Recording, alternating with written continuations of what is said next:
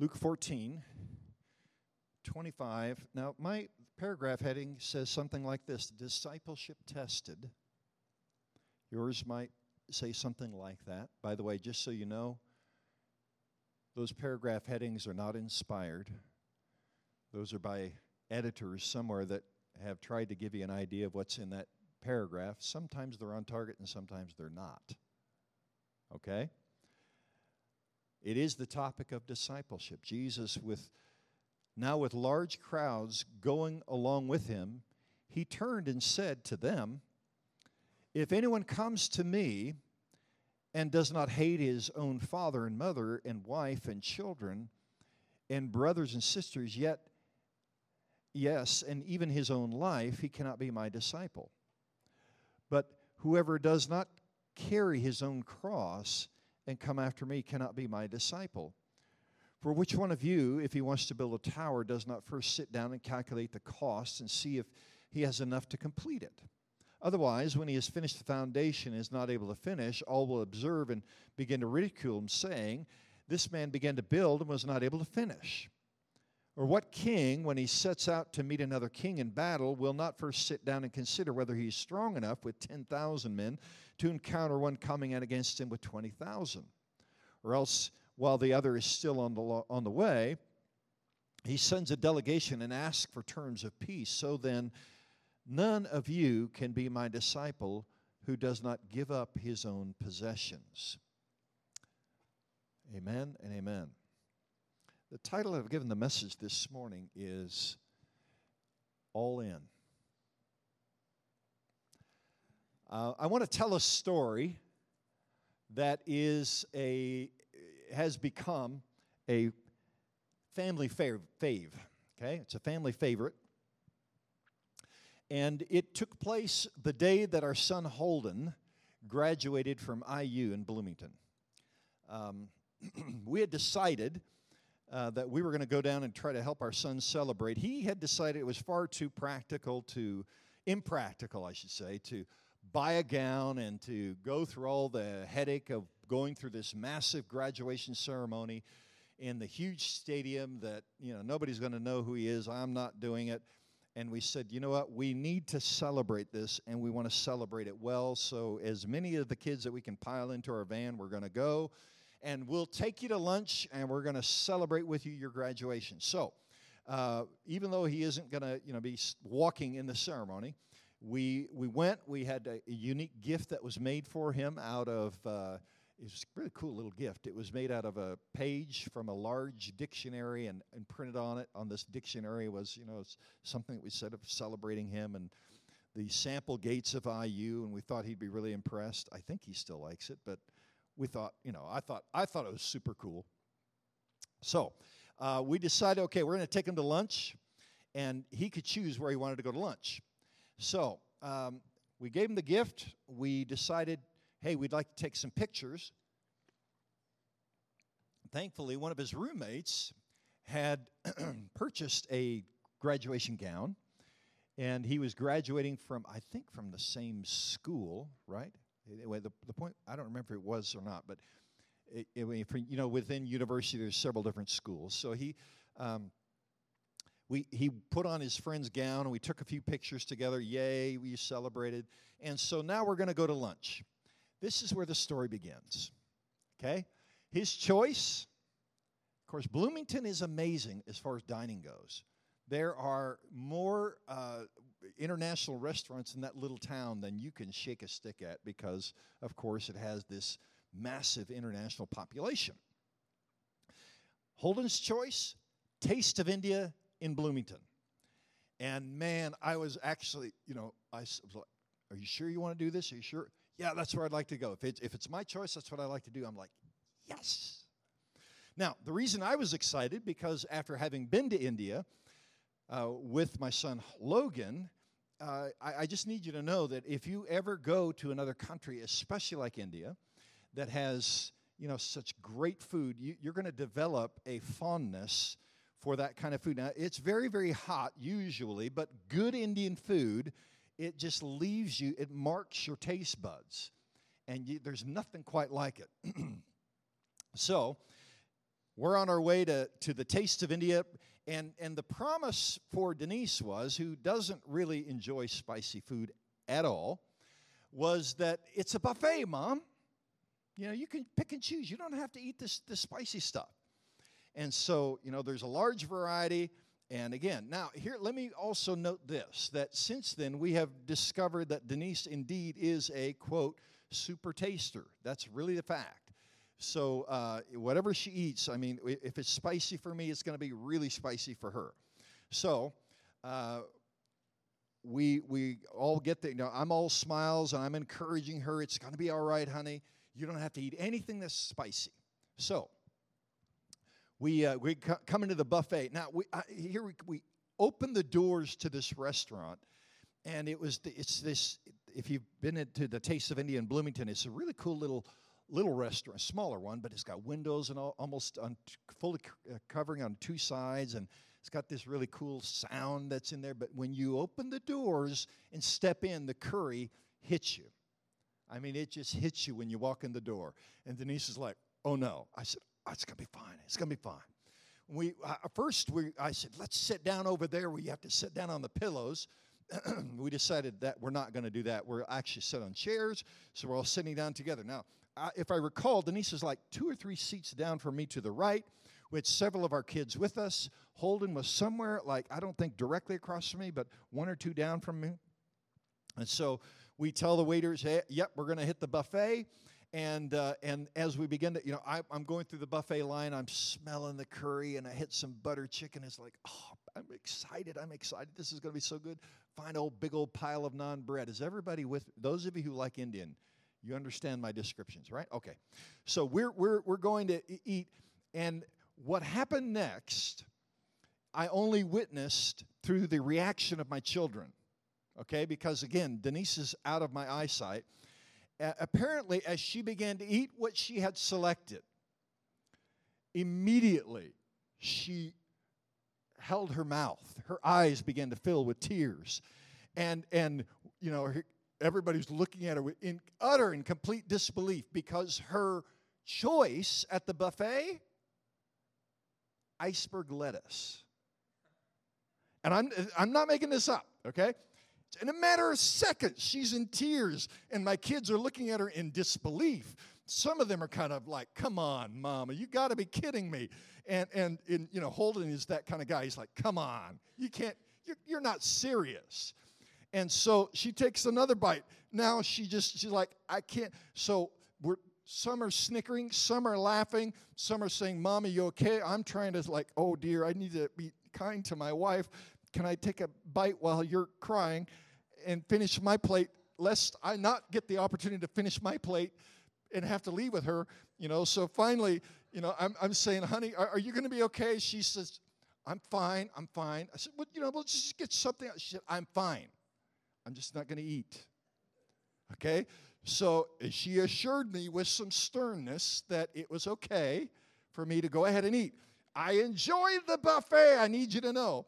Okay, so uh, the, the, reactions of, of, the kids, though, this is what was it, you know, here, here's some water. Are you sure that you sure that you're having this reaction?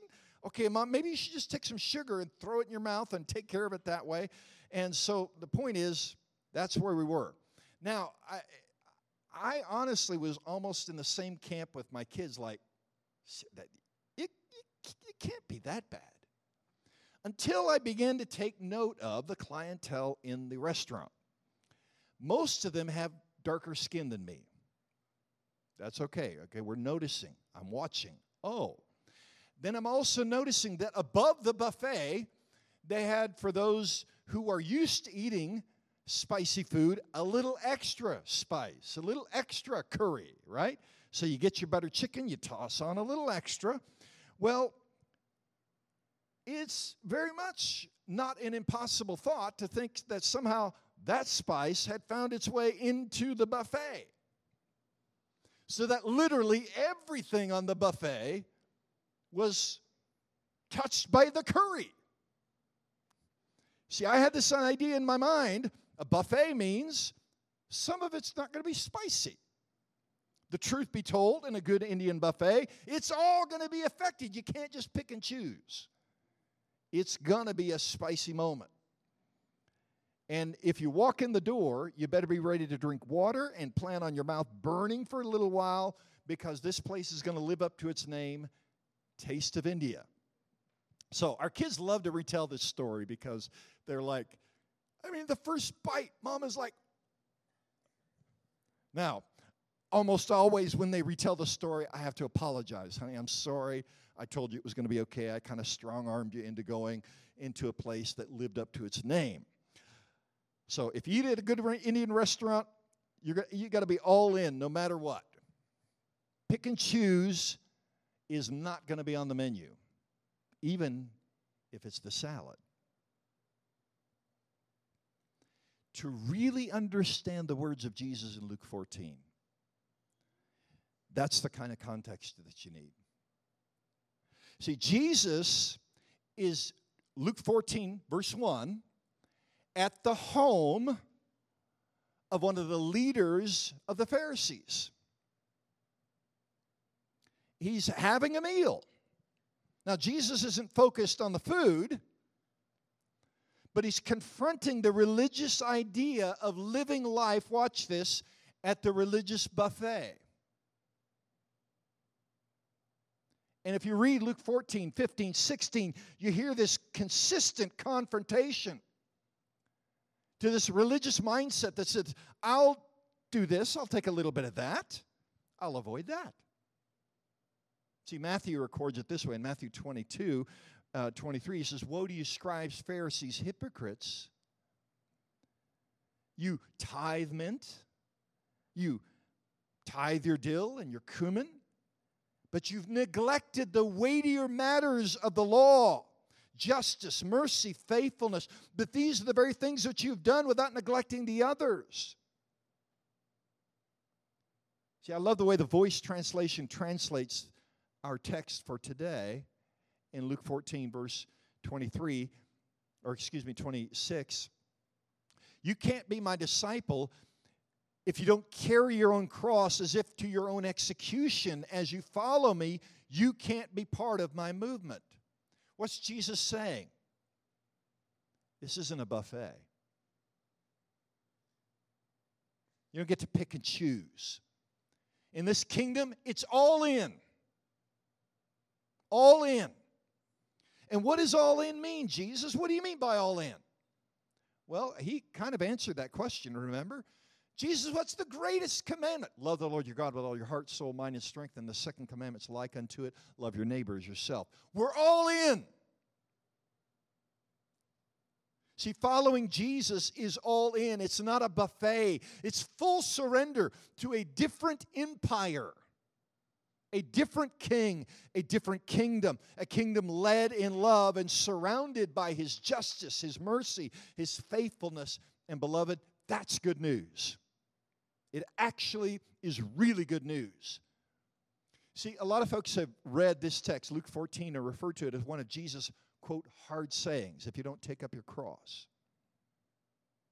And typically, we, we miss a couple of things. One, we focus on the wrong thing, and then we miss the context. We focus on the wrong idea about the cross and we miss the context of who Jesus is actually speaking to. He, we miss the context about the cross and what it's about. Let's, we'll talk about that here in a second. And then we miss the context in which Jesus is talking to all of these religious leaders who are wanting to live life at the religious buffet.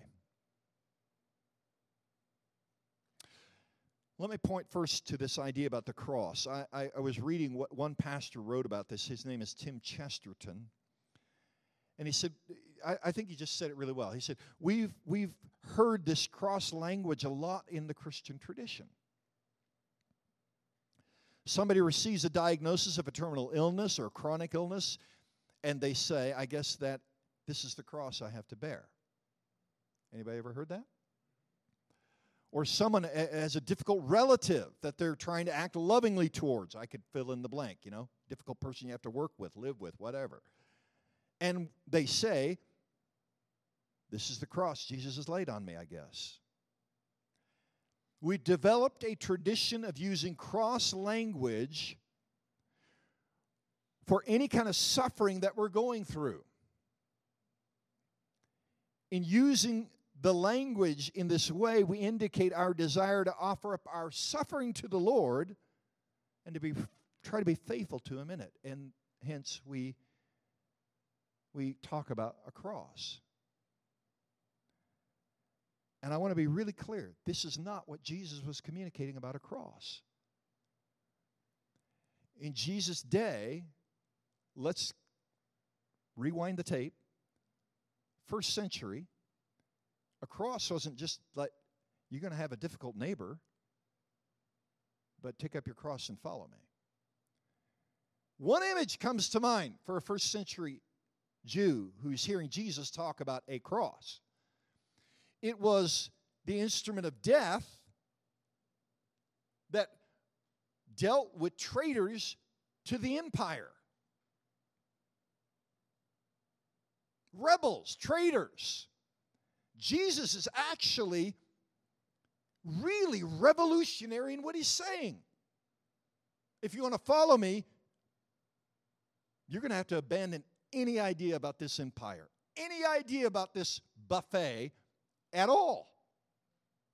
It's not both and. So there's one thing, okay? Let's be really clear. Jesus' communication about the cross is all in. Now, let's recall the religious buffet that the Jewish people lived at.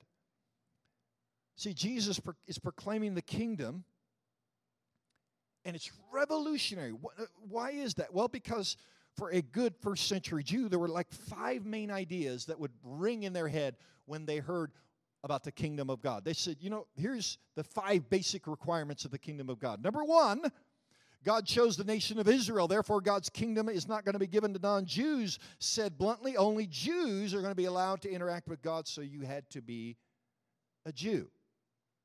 Number two, recipients of the kingdom would be male only.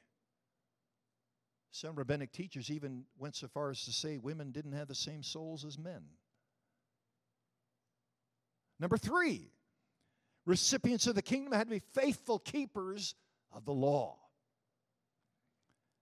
holy and ritually pure.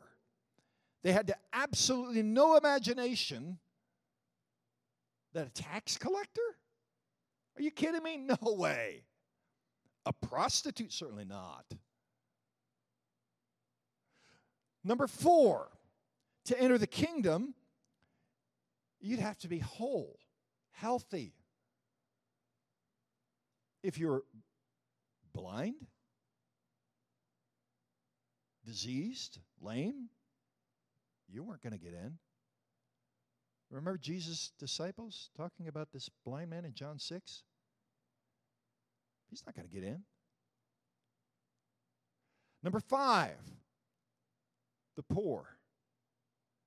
The poor have been abandoned by God. The kingdom was for those who were wealthy. So there you have it. And where is Jesus? Let's locate him so that we get this context right. This isn't Jesus saying, bring your suffering. He's sitting in the house of a religious leader who's among those that believe that the kingdom belongs to ritually holy, healthy, wealthy Jewish men. And Jesus, oh, wait a minute. Remember the things that he began to say? Rewind my tape. Luke 9, Matthew 5. Blessed are the poor, for theirs is the kingdom. What? kind of revolution are you leading, Jesus? Blessed are the meek, they get the earth. No. The kingdom comes to the strong, the whole. Blessed are those who hunger and thirst for justice. And Jesus has been preaching this revolutionary kingdom of inclusion where the poor and the meek and the persecuted are included. And women. What? He's talking to who at the well? A Samaritan woman? His disciples weren't just like weird. I mean, that was just the norm. Why would you be talking to a, a woman, but also a Samaritan? I mean, two strikes. Jesus, what are you doing? But his entire ministry has been among the least, the forgotten, the last. And then he proclaims that to follow him is to live surrendered to another way of seeing the world. Remember that great commandment? Love the Lord your God with all your heart, soul, mind, and strength. Love your neighbor as yourself. This kingdom will be lived surrendered to love.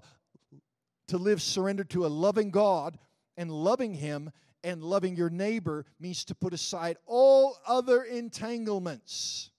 See, we get lost in that word hate. Whoever wants to follow me doesn't hate his, his wife, his father, his mother, his own life.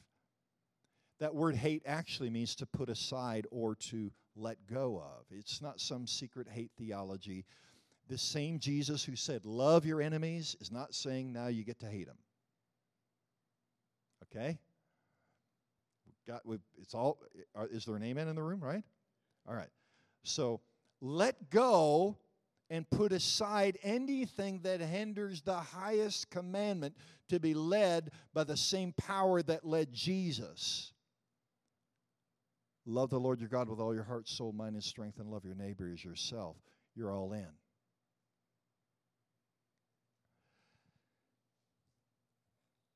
I want to. Um, everybody follow where I'm going with that text, right? Luke 14? Okay. So, what I'd like to do for the remainder of, of our time, this is a little bit longer reading. I don't typically just read somebody else's material, but this is really, really good. It will be available on the website. I, I can get it to you individually if you'd like. But it's called Love Never Ends, a meditation. It's by Brian Zahnd. He's a pastor in Kansas City that I have a great deal of respect for. Wrote a book called Sinners in the Hands of a Loving God, another book called Beauty Will Save the World. When Everything's on Fire is his last book. I believe he's communicating and proclaiming a message that is very much in alignment with the true gospel. And here it is. I just this is a short meditation. I said not short. It's a meditation. Love never ends. If you want to close your eyes and listen, if you want to just listen, that's fine. Here we go. Why is there something instead of nothing? The only answer I can imagine is Genesis 1 1. In the beginning, God. But why would God say, Let there be light and initiate creation? The only answer I can imagine is God is love. What is light? God's love in the form of photons. What is water? A liquid expression of God's love. What is a mountain? God's love in granite, so much older than human sorrow. What is a tree? God's love growing up from the ground. What is a bull moose? God's love sporting spectacular antlers. What is a whale? 50 tons of God's love swimming in the ocean. As we learn to see God's creation as goodness flowing from God's own love, we begin to see the sacredness of all things. As Dylan and Dostoevsky say, in every grain of sand, all of creation is a gift, a gift flowing from the self giving love of God. Why is there light and oceans and trees and moose and whales and every grain of sand? Because God is love. Love seeking expression through in self giving creativity. Unless we understand this, we'll misunderstand everything and misspend our lives. In our misunderstanding and misspent lives, we harm creation, including our sisters and brothers, all of whom bear the image of God. Love never ends. At the end of all things, there is love. Love abides, love endures. When the last star burns out, God's love will be there for whatever comes after in the end, it all adds up to love. So when you're calculating the meaning of life, if it doesn't add up to love, recalculate because you've made a serious mistake. Existence only makes sense when seen through the lens of love. at the beginning of time, there is love. At the bottom of the universe, there is love. In God's ocean of endless love that we live and move and have our being. Admittedly, freedom allows for other things too, from cancer cells to atomic bombs. But at the bottom of the universe is love all the way down. Cancer cells and atomic bombs will not have the final say. Love alone has the, has the last word. Unless you love, your life will flash by. Thank you, Terrence Malick. Love alone gives meaning to our fleeting four score sojourn. Why? Because everything else returns to dust. It's love alone that never ends. It's love alone that is greater than the grave. Death severs all save love. We remain connected to our departed ones by the inseverability of the bond of love. Love remembers. God's love is great enough to remember all and to remember all. If creation is an explosion or rapid expansion of God's love, and I believe it is, New creation or resurrection is the triumph of God's endless love over death. This is the question which is endless? Love or death? The answer is love. If God is love, and if His love never ends, and if the meaning of being is love, and if Jesus is the supreme incarnation of God's eternal love, then that should tell us something about what it looks like to follow Jesus. Following Jesus is a journey towards perfection in the love of God. It's a journey that will take us a lifetime and perhaps longer, but the trajectory is clear. We're always moving toward the way of love. If what we're doing, praying, teaching, saying isn't moving us toward love, then it's not the true way of following the love of God who is Jesus Christ. This needs to be said because it's too easily forgotten. Loveless orthodoxy is death. We've all seen those who, in the name of Jesus, have perfected meanness. The iconic and tragic comic example would be the Westboro Baptist folk, but there are plenty of other less egregious but still tragic examples. The journey of faith always begins as somewhat elitist. I'm saved. But it always moves us toward becoming egalitarian. Peter learns that the Gentiles are accepted by God.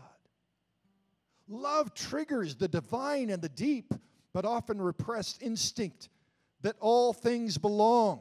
All God has created is good. Sin is the corruption the hole in the fabric of God's goodness. You too belong. You too are accepted. I will make room for you over time. As we are properly formed, love will elicit this kind of language. Love is open, love is expansive. There is largeness in love. Sin is mean and petty and small. The whole world of hell in C.S. Lewis' Great Divorce is no bigger than a grain of sand.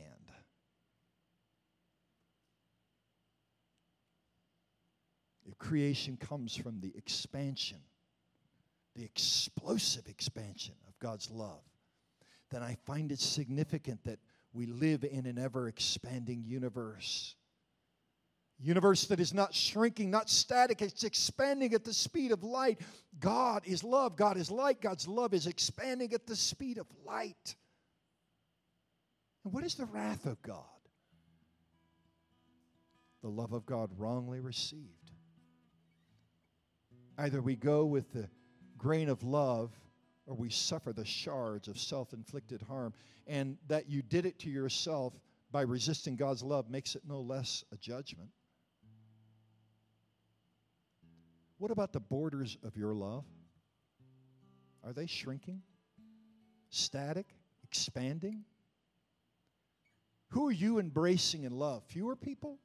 The same people? More people? I'm not worried about having borders of love that are too broad. Loving too many people will hardly be a crime at the judgment seat of Christ. In my earliest days of following Jesus, I had an air of triumphalism. I'm on the winning team. But as I mature, I find triumphalism shrinking and love expanding. Today, I find it easier to love people who are different than me. I've learned to genuinely love people from other religions. And yes, I still confess Jesus is Lord. Jews, Muslims, Hindus, Buddhists, atheists. I'm thinking of specific people, friends, but will they be saved? That's not my business. My business is to love and to point to Jesus. I do believe that no one who loves the way of grace ever comes to a bad end. Now, back to the question about the borders of love. Why would our borders of love shrink and not expand? Only one answer fear. As I observe the world politically, socially, economically, religiously, I observe that there are only two forces that move people fear or love. So when you observe the events that make the news, especially if there's a controversy, ask this simple question What's at work here? Fear or love? Then ask yourself another question What's moving me? Fear or love? Finally, make the decision to move with love and refuse to respond to fear. You can afford to make that risky move because God is love and love never ends. Beloved, following Jesus is all in. It's all in. Full surrender to a different empire, a different king, a different kingdom, a kingdom that is led in love. And beloved, that is good news. Amen. Amen. I want to encourage us this morning, if you would, let's stand together and share this closing prayer together, can we?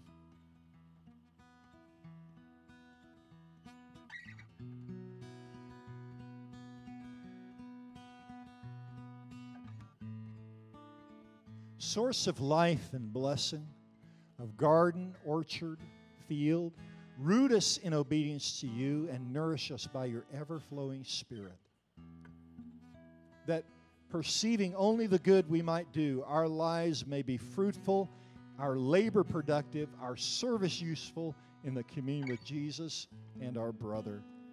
Amen.